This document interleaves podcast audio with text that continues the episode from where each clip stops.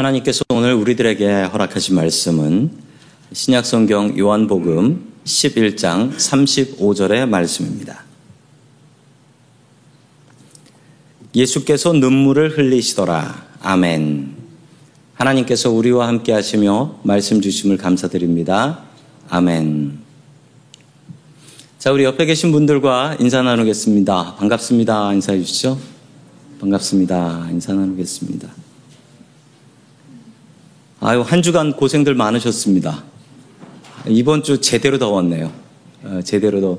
아마 인디안 서머 이렇게 끝나는 것 같은데요. 올해 더위가 이거로 끝이었으면 좋겠습니다. 또 감사하게 우리 주일 예배 때는 덥지 않아서 더욱더 감사합니다. 어, 오늘 예수님의 눈물이라는 제목을 가지고 하나님의 말씀을 증거하겠습니다. 저희 막내 아들, 이제 다 커서 대학을 가네요. 막내 아들 출산 현장에 제가 있었습니다. 큰 아들 때는 그 병원에서는 이제 아버지가 들어와서 구경도 못하게 했었는데 작은 아들 낳는 병원에서는 무조건 아버지는 들어와야 된대요. 그것도 가위 들고 가위 들고 들어오라 그러더라고요. 아유, 그 어쩔 수 없이 저는 또 둘째 때는 옆에 가서 서서 구경을 했습니다. 근데 덕분에 이제 막내 아들이 태어나는 걸 보게 되었는데요. 이 막내 아들이 워낙 그 세상에 태어난 걸 좋아했던지 태어나가지고 이렇게 씩 웃고 있더라고요. 이렇게 받았는데 씩 웃고 있더라고요. 그러니까 간호사 분 둘이 계셨는데 두 분이 뭐라고 했냐, 뭐, 어머, 얘 웃네? 라고 하면서 거꾸로 뒤집더니 잡고 궁뎅이를 빵 쳐가지고 울리더라고요. 그래서 자기네들끼리 좋다고 막 하하하하 하고 있어서 아니 무슨 저런 악당들이 다 있나? 애를 울려놓고 저렇게들 웃고 있어. 알고 보니까 이게 문제가 있는 거였더라고요. 애가 태어나면 울어야지 이 목 안에 들어있었던 이물질들이 다 밖으로 빠져나오는데 안 나오면 애가 문제가 생긴다. 아, 전 몰랐죠. 그래가지고 때렸는데 그래서 우니까 살게 되었다. 성도 여러분, 울어야 살더라고요. 우리도 울어야 할 때가 있습니다. 안 우는 게 잘하는 게 아니고 울어야 할 때 잘 우는 사람이 행복하게 산대요. 그런데 오늘 예수님께서 우십니다. 오늘 말씀 속에서 예수님께서 우셔요. 왜 우실까요? 오늘 하나님의 말씀을 통해서 그 답을 찾아가기를 소망합니다. 첫 번째 하나님께서 우리들에게 주시는 말씀은 죽음 앞에 우리는 무력하다라는 말씀입니다. 죽음 앞에 우리는 무력합니다. 지난 이야기를 계속해서 이어갑니다. 예수님께서 죽은 나사로를 살리기 위해서 베다니에 오셨습니다. 나사로는 죽은 지 4일이 된 때였습니다. 그 나라마다 장례식의 풍습이 많이 다른데요. 한국 장례식의 특징은 무조건 어, 우는 거죠.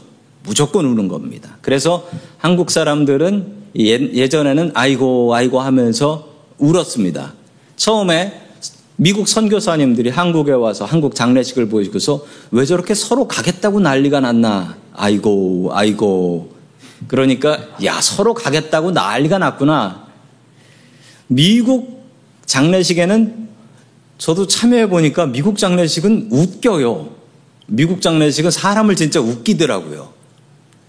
돌아가신 분에 대해서 재밌는 이야기 하나씩을 해요. 슬픈 이야기보다는 예, 재밌는 이야기를 하면서 내가 이 친구하고 어딜 갔었는데 무슨 일이 있었단 말이야. 그러면서 하하하하 웃는데 아니 무슨 장례식을 저렇게 하나?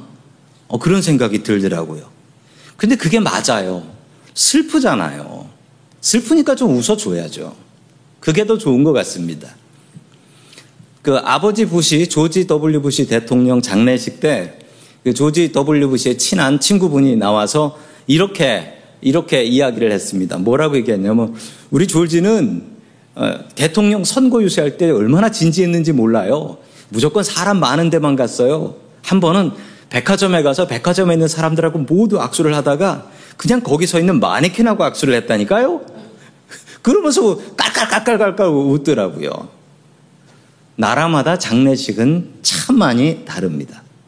유대인들의 장례식이 참 달라요. 성도 여러분, 유대인들의 장례식을 잘 알아야 오늘 말씀을 제대로 이해할 수가 있습니다. 우리 요한복음 11장 31절의 말씀을 같이 봅니다. 시작. 마리아와 함께 집에 있어 위로하던 유대인들은 그가 급히 일어나 나가는 것을 보고 곡하러 무덤에 가는 줄로 생각하고 따라가더니 아멘. 자, 곡을 한다. 아, 이거는 한국 사람들하고 참 비슷한 장례 풍습이네요. 한국 사람들은 곡을 하죠. 아이고, 아이고 하면서 곡을 하는데 다른 부분들이 꽤 많이 있습니다. 이 곡을 한다라는 말을 이 원어인 그리스 말로 살펴보면 그 말은 크리아라는 단어로 나옵니다. 크리아. 영어로 cry하고 비슷한 단어지요.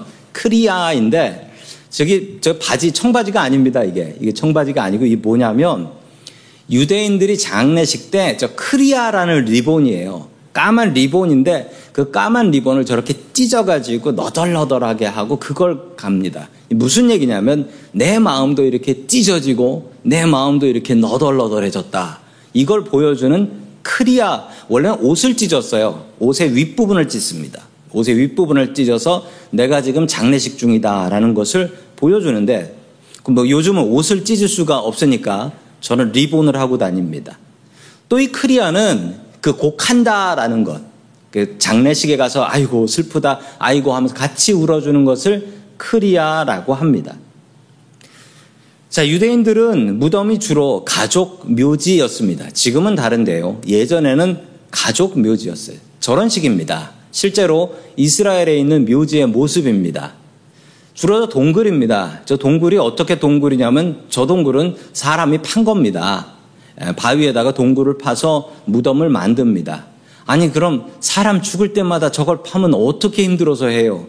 아, 사람 죽을 때마다가 아니고 한 가족이 저 무덤을 다 같이 쓰는 겁니다. 사람이 죽게 되면 이스라엘에서는 장례식을 바로 진행합니다. 왜 그러냐면 이스라엘이 시체가 잘 썩는 기후입니다. 그래서 바로 장례식을 진행하는데 예수님의 장례식도 마찬가지였습니다. 예수님은 돌아가시고 나서 바로 장례식 해버렸어요. 그날 바로 무덤에 아, 넣게 됩니다. 장례식이 끝나면 어, 시신을 어떻게 하냐면 저, 저, 아까 그 동굴 같은 저곳의 구조를 살펴보면 이런 식으로 생겼습니다. 돌아가신 분의 시신을 저기다가 눕혀놔요. 그리고서 저렇게 몇 년을 놔두면 저 시신이 썩습니다. 그래서 뼈가 남죠. 뼈가 남으면 어떻게 하느냐? 그 옆에 보면 뼈 보관소라는 게 있는데 저기다 그냥 넣어버립니다. 저기다. 그러면 어떻게 되느냐? 그러면 다 같이 섞어서 사는 거죠. 죽고 나서도 다 같이 우리 어머니, 아버지, 할아버지, 할머니가 다 저기 섞여 있는 거예요. 영원히 가족들이 헤어지지 않게 된다. 이게 유대인들의 장례식에 대한 기본적인 컨셉, 개념입니다. 그래서요, 객지에서 집 나가서 죽은 사람은 복이 없다라고 했습니다. 저주받았다. 왜냐하면 저기에 같이 들어갈 수 없으니까요. 다른 동네에서 죽으면은 시체를 가져오지 않으면 안 되는 거죠.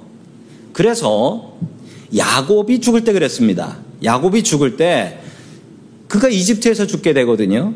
자기 자기 유언을 합니다. 유언이 뭐냐면 이 놀라운 아름다운 이집트가 아니라 내 시신은 무조건 가나안 땅 이스라엘로 가져가서 우리 부모님 묻혀 계신 헤브론에 있는 막벨라 굴에 묻어달라라고 유언을 합니다. 왜 그랬을까요? 그 이유는 유대인의 장례식은 내가 죽으면 우리의 가족들과 다 같이 섞여서 있는 것이다. 이 생각이 있었기 때문입니다. 이렇게 죽는 게 복된 죽음이었다라는 것이죠. 그렇게 아신다면 우리 룻기 1장 17절의 말씀을 더 잘 이해하실 수가 있습니다. 같이 봅니다. 시작. 어머니께서 죽으시는 곳에서 나도 죽어 거기 묻힐 것이라. 만일 내가 죽는 일 외에 어머니를 떠나면 여호와께서 내게 벌을 내리시고 더 내리시기를 원하나이다 하는지라 아멘. 이 장례식 문화를 하시면 이 말씀의 의미를 알 수가 있습니다. 루세 시어머니가 이제 아들 다 죽었으니 너는 네 고향으로 돌아가라. 네 땅에서 살아라. 그러니까 루시 하나님 앞에 맹세를 하면서 이렇게 합니다. 어머니가 죽으시는 곳에 나도 죽을 것이고 나도 거기에 묻힐 것이라 이 얘기가 뭐냐면 어머니 가족 묘지에 어머니 묻어 드리고 나도 거기에 죽으면 도망 안 가고 거기서 죽어서 어머니랑 같이 묻혀 있겠다라는 이야기입니다. 이게 유대인들의 장례식에 대한 기본적인 생각입니다. 그리고 이 장례식을 사용하는 그 동굴 무덤은 앞에 커다란 돌로 막아놨습니다. 아까 사진에서 보셨죠? 커다란 돌로 막아놓는데 이건 혼자 움직일 수 없는 돌이었습니다. 왜 막아야 하냐면 거기를 안 막으면 들짐승들이 와서 시신을 뜯어먹어요. 그렇게 둘 수는 없잖아요. 그리고 또 가끔은요, 가난한 사람들이나 집 없는 사람들이나 미친 사람들이 거기 안이 시원하니까 그돌 치우고 들어가서 살았습니다. 그 기가 막힌 노릇이죠. 우리 집 무덤인데 사람이 살고 있어요. 그 일이 실제로 성경에 일어난 예가 있습니다. 우리 마가복음 5장 2절의 말씀 같이 봅니다. 시작. 배에서 나오심에 곧 더러운 귀신 들린 사람이 무덤 사이에서 나와 예수를 만나니라. 아멘. 이 무덤에 사는 미친 사람의 이야기입니다. 이 사람은 힘이 대단해서 혼자서도 그 돌을 치워버릴 수 있었고 어, 그 무덤 사이에서 살고 있었다라고 해요. 이 무덤, 저 무덤 사이에서 살고 있었던 사람. 예수님의 무덤도 커다란 돌로 막혀 있었다라고 성경은 분명히 기록을 하고 있습니다. 예수님을 따르던 유대인들은 예수님께서 무덤 가서 곡하시는 줄 알고 따라가게 됩니다. 이들은 슬픔에 가득 차 있었습니다. 왜냐하면 고생만 죽도록 하다가 죽은 나사로이기 때문입니다. 나병에 걸려 그렇게 고생해서 살았고 또 예수님 믿으면서 열심히 살아보려고 애썼습니다. 그리고 이제 두 여동생이 남아 있는데 어, 저 여동생들은 어떻게 삽니까? 성도 여러분, 죽음 앞에서 우리는 무력합니다. 죽음 앞에서 우리가 할 수 있는 건 그냥 위로해주고 같이 울어주는 것 말고는 할 수 있는 게 없습니다. 그러나 우리 주님을 만나면 이 죽음이 생명으로 변하는 줄로 믿습니다. 답 없는 죽음을 예수 그리스도를 믿는 믿음을 통하여 극복할 수 있기를 주의 이름으로 간절히 축원합니다. 아멘. 두 번째 하나님께서 우리들에게 주시는 말씀은 주님께서 나와 같이 아파하신다라는 말씀입니다. 주님께서 나와 같이 아파하신다. 우리 성경 말씀 오늘의 말씀 요한복음 11장 35절 말씀을 같이 읽습니다. 시작. 예수께서 눈물을 흘리시더라. 아멘. 아이고 짧네요. 성경 말씀이 세상 성경 말씀이 다 저렇게 짧았으면 좋겠죠. 영어로 보면 더 짧아요. 지저스 웹트 끝. 저 말씀이 아주 역사적인 말씀입니다. 신구약 성경 통틀어서 가장 짧은 절이에요. 신구약 성경 통틀어서 가장 짧아요. 가장 짧은 이유가 있는데 더 설명이 필요 없어요. 예수님께서 우셨다는데 더 이상 무슨 설명을 하겠어요? 성경에는 예수님께서 세번 우셨다라고 합니다.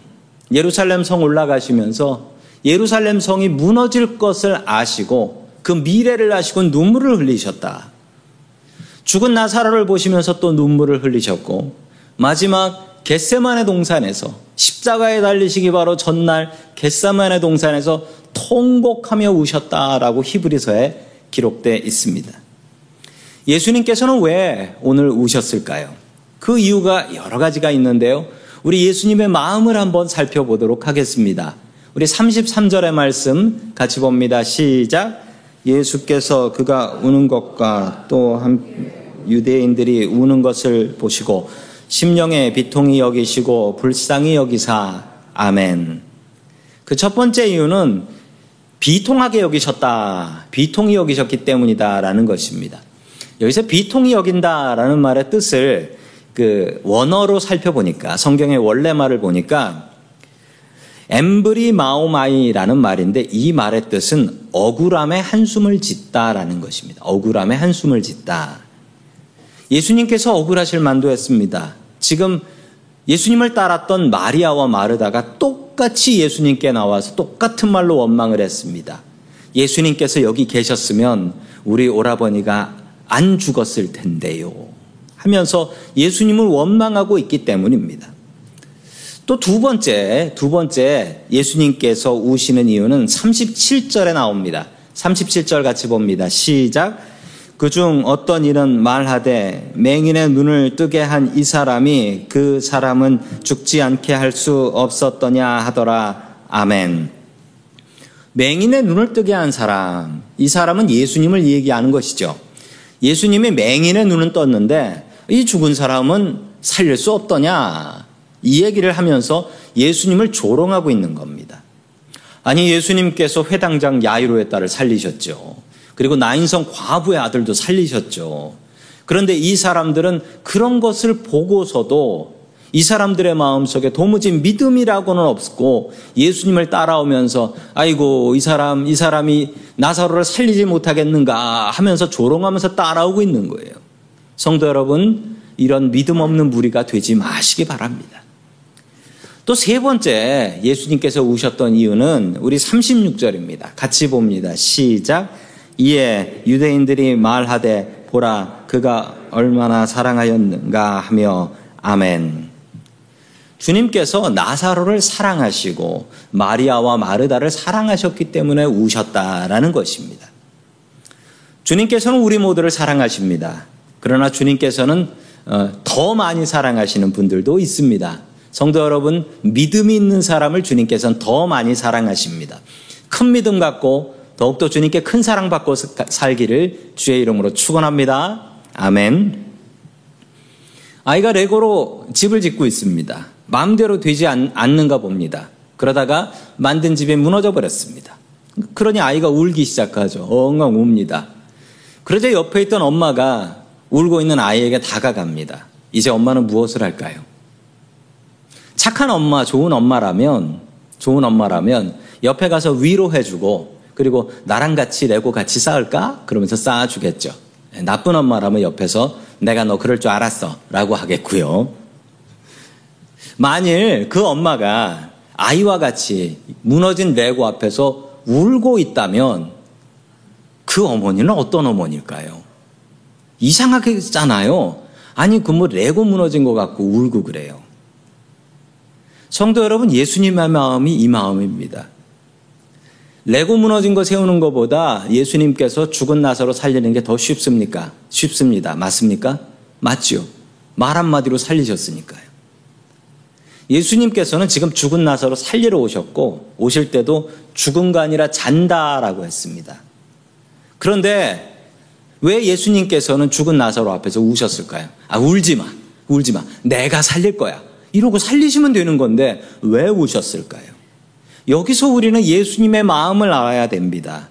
예수님께서는 지금 오라버니를 잃고 슬퍼하고 있는 마리아와 마르다의 아픔을 같이 아파하고 계신 것이었습니다. 그러실 필요 없는데 그냥 살리시면 되는데 왜 같이 아파하고 계실까요? 성도 여러분, 우리는 같이 아파할 줄 아는 사람이 되어야 됩니다. 왜냐하면 예수님께서 그러신 분이시니까요. 예수님께서는 아픈 사람과 같이 아파하셨고 예수님께서는 기뻐하는 사람과 같이 기뻐하셨습니다. 성도 여러분, 우리가 예수님을 닮은 삶을 산다면 우리도 주위에 괴로워하는 사람들과 같이 눈물을 흘려주고 주위에 기뻐하는 사람들과 함께 같이 기뻐해 주어야 할 것입니다. 우리가 아픔을 당할 때 우리는 주님께 기도를 합니다. 주여, 나의 문제를 아시는 주님, 얼른 해결해 주시옵소서라고 기도를 합니다. 그런데 주님께서는 그 기도를 들으시고도 들으셨는지 안 들으셨는지 나는 너무 괴롭고 나는 너무 급한데 주님께서 바로 응답을 안 해주시네요. 이럴 때가 한두 번이 아닙니다. 나는 애가 타고 나는 빨리 응답해 주시기를 간구하고 기도하는데 주님께서는 응답해 주지 않으실 때가 있습니다. 그러면 우린 속으로 이렇게 생각합니다. 도대체 예수님은 지금 뭐 하고 계신 건가? 알려드릴까요? 예수님께서는 지금 나와 같이 울고 계십니다. 나와 같이 고통당하고 계십니다. 예수님께서는 우리와 같이 울고 계시고 우리와 함께 슬퍼하십니다. 그러나 안심하십시오. 그 슬퍼함과 그 눈물은 옆에 있는 친구가 같이 울어주는 것이 아닙니다. 이분은 나와 같이 우시고 나의 문제를 해결해 주기 위해서 지금 힘쓰시고 계신 하나님이신 것입니다. 우리의 아픔을 주님께서 같이 아파하십니다. 그 주님을 의지하십시오. 우리와 같이 우시며 문제를 해결해 주시는 주님을 온전히 의지하며 살 수 있기를 주의 이름으로 간절히 축원합니다. 아멘. 마지막 세 번째로 하나님께서 우리들에게 주시는 말씀은 주님을 만나면 문제가 해결된다라는 말씀입니다. 주님을 만나면 우리의 문제가 해결된다. 자, 41절의 말씀을 같이 봅니다. 시작. 돌을 옮겨 놓으니 예수께서 눈을 들어 우러러 보시고 이르시되 아버지여 내 말을 들으신 것을 감사하나이다. 아멘. 예수님께서는 사람들에게 그 무덤을 막아놓은 크다란 돌, 아까 그 돌을 치워라 라고 명령을 하셨습니다. 그리고 예수님께서 하셨던 일은 하늘을 우러러 보시며, 하늘을 우러러 보시며, 그리고 하나님께 기도를 했습니다. 짧게 기도를 했는데 그 기도는 감사 기도였습니다. 성도 여러분, 예수님께서 기적을 베푸시기 전에 하셨던 전형적인 패턴인데요. 예수님께서는 하늘을 바라보시며 항상 감사하셨습니다. 그러나 성도 여러분, 지금 이 상황은 절대로 감사할 만한 상황은 아닙니다. 예수님을 그렇게 믿고 따랐던 마리아와 마르다는 지금 예수님을 따라오면서 원망을 하고 있습니다. 왜 다른 사람은 고쳐주면서 우리 오라버니 아플 때는 어디 가셔가지고 우리 오라버니 죽게 뒀냐고 원망을 하며 따라오고 있습니다. 주위에 있는 사람들은 예수님을 따라오면서 수근수근 조롱을 합니다. 맹인의 눈을 뜨게 했던 사람이 이 사람은 고치지 못한다더냐 하면서 조롱하면서 따라오고 있습니다. 정말 예수님의 상황은 분통 터져 화가 나는 상황입니다. 여기서 예수님의 놀라운 능력이 나오는데요. 성도 여러분, 이 능력은 우리가 모두 따라갈 수 있는 능력입니다. 하늘을 우러러 보시며 하나님께 감사했다. 성도 여러분, 하루에 한 번씩 예수님께서 하셨던 이 기적을 반복해 보십시오. 맨날 내 눈높이에서 사람들만 바라보지 마시고 하늘을 바라보시며 파란 하늘을 바라보시며 밤 하늘을 바라보시며 하나님 앞에 오늘 하루를 감사하는 사람이 되십시오. 주님께서는 감사거리를 찾으셨습니다. 그 감사거리가 무엇이었습니까? 그 감사거리는 바로 하나님이었습니다. 여기 여기 믿음 없는 이 사람들 때문에 감사한 것이 아니라 자기 주변에 둘러싼 사람들을 생각하면 감사할 수가 없었지만 예수님께서는 그 가운데 감사거리를 하나님으로 보셨습니다. 세상 사람 다 이래도 하나님은 나를 바라보시고 계시니 감사합니다. 그리고 하나님 앞에 감사 제목을 찾고 감사했습니다. 성도 여러분, 지금 성도 여러분들의 상황이 어떤지는 저는 알지 못합니다. 그러나 성도 여러분, 그 어떤 상황 속에서도 하나님은 하나님이십니다. 답답한 상황이면 하늘을 바라보십시오. 그리고 하늘에 계신 하나님을 바라보시며 하나님, 하나님은 내 마음 아시지요? 그러면서 감사 한번 하십시오. 예수님의 기적의 능력은 바로 이 감사였습니다. 우리들도 주님처럼 감사하며 살 수 있길 축원합니다. 아멘. 제가 다닌 신학교에 구약학 교수님 한 분이 계셨는데 참 똑똑한 분이셨어요. 얼마나 똑똑하셨냐면 저희 신학교에 저희 학년에만 한 200명 있었거든요. 아니 그 교수님은 몇 주 지나면은 이름을 다 기억해요. 학생들의 이름을. 학생들의 이름을 기억하면 무슨 일이 벌어지는지 아십니까? 무서워서 딴짓을 못해요. 딴짓을 하면 어이 김동원이 그거 뭐 하나 그러면서 이제 소리를 치시니까 이, 자기 이름이 불려지면 소, 선생님이 이름을 기억하면 꼼짝 못합니다. 이분이 수업 중에 하셨던 말씀인데요. 이 나사로 얘기를 하시면서 예수님께서 왜 무덤에 대고서 나사로야 나오너라 라고 했는 줄 아십니까? 아무도 대답을 못했어요. 도무지 답을 못하겠더라고요. 그런데 교수님께서 뭐라고 하셨냐면 그게 가족 무덤이기 때문에 나오너라 하면 거기 죽었던 사람 다 나옵니다. 그래서 나사로 너만 나와라 그래서 나사로야 그런 거예요. 나사로가 제일 중요한 겁니다. 그러면서 말씀을 하셨습니다. 아, 그 얘기를 듣고 그렇지. 우리 주님께서는 방금 죽은 사람, 오래전에 죽은 사람 가리지 않고 다 살릴 수 있는 능력의 주님이신 줄로 믿습니다. 자, 우리 그 느낌을 살려서 우리 11장 43절 같이 읽습니다. 시작. 이 말씀을 하시고 큰 소리로 나사로야 나오라 부르시니 아멘. 아, 잘하셨어요. 저기서 제일 중요한 건 나사로를 제일 중요하게 읽으셔야 됩니다. 나사로는 누워 있었던 동굴에서 일어납니다. 그런데 문제는 이 장례식을 해가지고 꽁꽁 묶어놨기 때문에 움직일 수가 없었고 사람들은 그 죽었다고 다 묶어놓은 사람이 앉아 있는 것을 보면서 사람들은 소스라치게 놀랐습니다. 그러자 예수님께서는 명령하셨죠. 뭐 하냐? 가서 풀어줘야 사람이 걷지. 가서 사람 풀어줘라. 천을 풀어주고 나니까 죽은 나사로가 4일 만에 살아나게 된 것입니다. 그러나 성도 여러분, 이것은 부활은 아닙니다. 그냥 다시 살아난 것이죠. 부활하고 다시 산 것이 어떻게 다르냐면요. 성도 여러분, 나사로가 다시 살았습니다. 그래서 어떻게 되었을까요? 그 다음 얘기는 안 나오지만 분명한 것은 나사로는 분명히 죽었을 겁니다. 다시 산 사람은 죽습니다. 그런데 부활한 사람은 영원히 삽니다. 나사로는 다시 산 것이고 예수님은 부활하셨습니다. 예수님은 부활하셨어요. 부활하신 분은 다시 죽지 않습니다. 성도 여러분, 우리가 믿는 것은 다시 사는 것이 아니라 부활을 믿습니다. 천국에서의 부활을 믿습니다. 믿음을 가지셔서 이 천국에서의 부활을 획득하시는 저와 성도 여러분들 될 수 있길 축원합니다. 아멘. 참 답이 없는 장례식이었어요. 예수 잘 믿는 집이었고. 그리고 집안의 유일한 남자인 나사로가 죽었어요.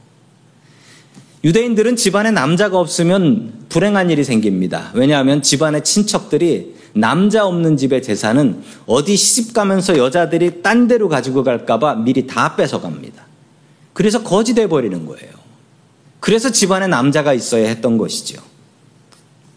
그냥 눈물만 줄줄 흐르는 장례식이었습니다. 사람들은 곡을 하며 무덤까지 행진을 했습니다. 그러나 그 행진 속에 그 행렬 속에 예수님께서 참여하셨습니다. 그러자 그 슬픔의 행렬이 기쁨의 행렬로 바뀌었습니다. 슬픔의 장례식이었는데 고통의 장례식이었는데 나사로를 살려서 돌아오면서 기쁨의 잔치 어쩌면 생일 잔치 다시 했을지도 모릅니다. 상상해 보십시오. 죽은 사람이 다시 살아서 올라왔는데 얼마나 그 기쁨이 컸겠습니까? 2003년에 한국에 나왔던 드라마 중에 다모라는 드라마가 있었습니다. 그 다모라는 드라마에 아주 유명한 유명한 대사가 있었는데 기억하시는 분들 계실지도 모릅니다. 이거 아프냐? 나도 아프다. 이게 뭐냐면 아프냐? 너 아프냐? 나도 아프거든. 이게 아니고 상대방 여자가 다쳤어요. 좋아하는 여자가. 그 다친 여자를 보면 아프냐? 너를 보니 나도 아프다. 이거예요. 이거예요. 갑자기 이 설교를 준비하면서 이 대사가 생각이 났습니다. 우리 예수님 하나님의 마음이 바로 이겁니다. 아프냐? 나도 너를 보니 참 아프다. 그러나 내가 고치고 있으니 염려하지 마라. 이 느낌이에요. 성도 여러분, 이 느낌을 생겨서, 아, 살려서 이 대사를 옆에 분들과 같이 한번 나눠보도록 하겠습니다. 그냥 이 그대로 아프세요 이러지 말고 아프냐. 나도 아프다. 한번 해보시죠. 시작. 자, 우리 주님의 마음입니다. 그리고 우리 같이 살아가는 사람들의 마음도 이러해야 합니다. 주님의 마음이 바로 이 마음입니다. 주님께서 우리와 같이 아파하십니다. 여기서 끝이 아닙니다. 주님께서는 아파할 뿐더러 그 문제를 믿음으로 해결해 주실 우리의 해결사 되는 주님이신 줄로 믿습니다. 그 주님 온전히 의지하며 살아가는 저와 성도님들 될 수 있기를 주의 이름으로 간절히 축원합니다. 아멘. 다 함께 기도하겠습니다. 우리와 함께 하시는 고마우신 하나님 아버지, 우리의 기도를 들으시고 우리와 함께 웃으시고 우리와 함께 울어주시니 감사드립니다. 주님께서 나사로와 가족들을 위하여 눈물을 흘리신 것처럼 우리도 고통받는 사람들과 함께 같이 울어줄 수 있게 도와주시옵소서. 주님께서 우리와 함께 하시면 우리의 문제가 해결될 줄로 믿습니다. 장래 행렬을 잔치 행렬로 바꿔주신 주님, 우리의 문제들이 변하여 감사의 제목이 될 수 있게 도와 주시옵소서. 어떤 상황 속에서도 우리와 함께 하시는 하나님으로 인하여 감사할 수 있게 도와주옵소서 우리의 감사 제목이 되시는 예수 그리스도의 이름으로 기도드립니다. 아멘. 다 함께 자리에서 일어나셔서 준비하신 예물 하나님 앞에 드리겠습니다. 네.